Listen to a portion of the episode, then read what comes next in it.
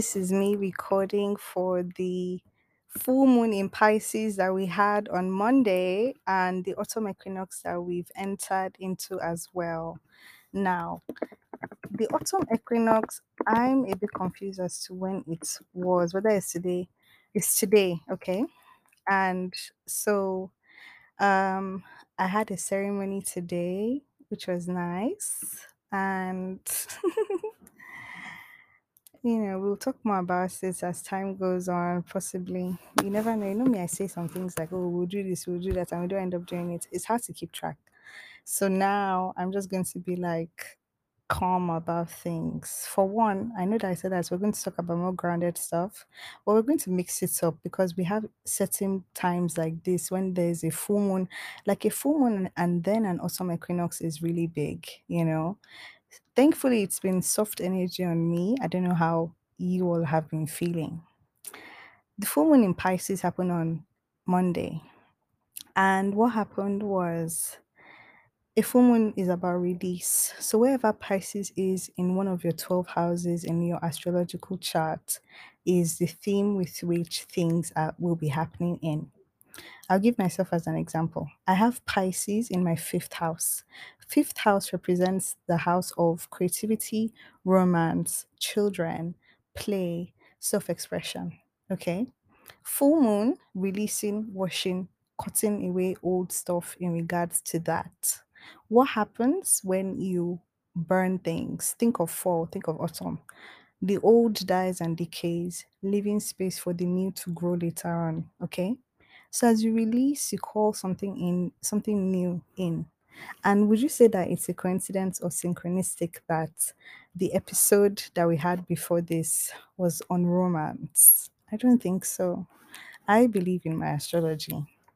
So yes, we had a full moon. So for the full moon, it being in Pisces, a water sign, people that are Pisces suns, Pisces moons, Pisces risings, or Pisces placements would have been feeling something. Most times I find that when there's a full moon in Pisces, it's actually good for people with Pisces placements. It's not too heavy on them. However, the other water signs will be feeling differently. Cancer and Scorpio. So if you have Scorpio or, or Cancer in any of your placements that are prominent, or you just have a stellium. A stellium is when you have three or more planets in a sign. That's when you feel the effects of that sign as if you are the sign itself. Okay. Really com really beautiful really beautiful stuff here. You know, I love astrology. I mean, it's like it's just a beautiful thing to study beyond the world that you see. Like, think about what it's like when people study underwater. You know what's going on underwater. It's not a land that you. It's not. It's not a space that you really see with your eyes. You have to search.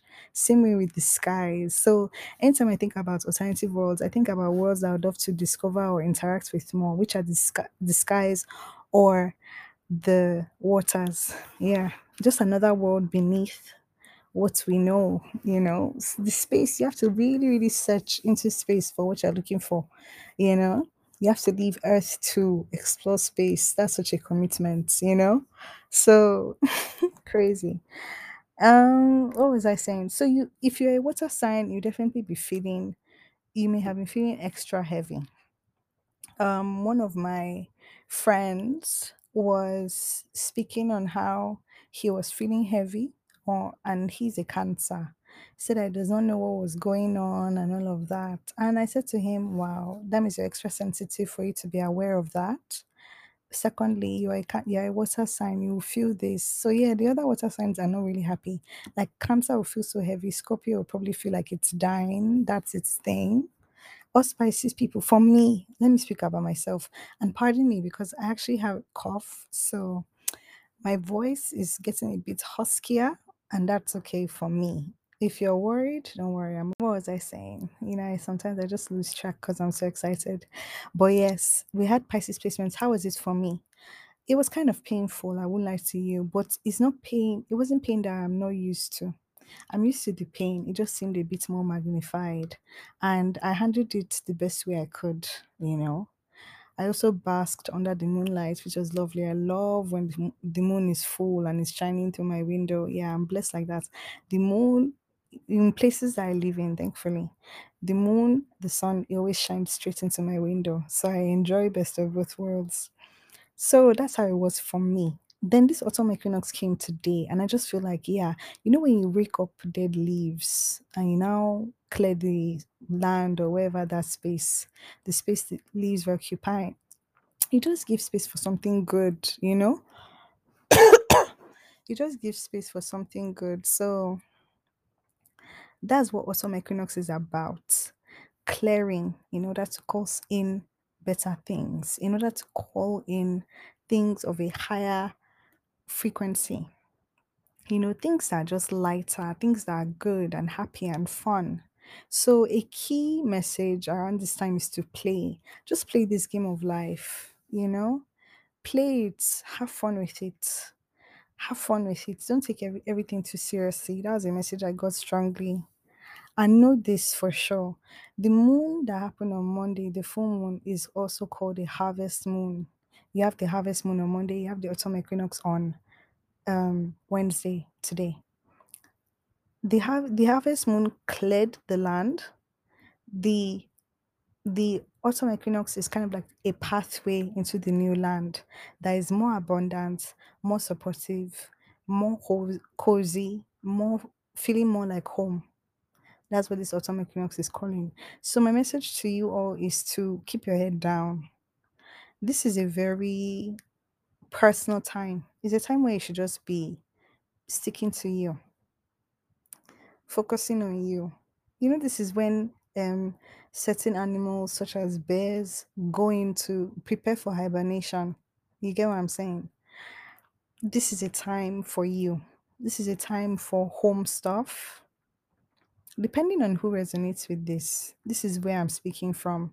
Because you know, when good things start happening to you, you don't want to be too visible. It can go due to bad eyes. You know what I'm saying?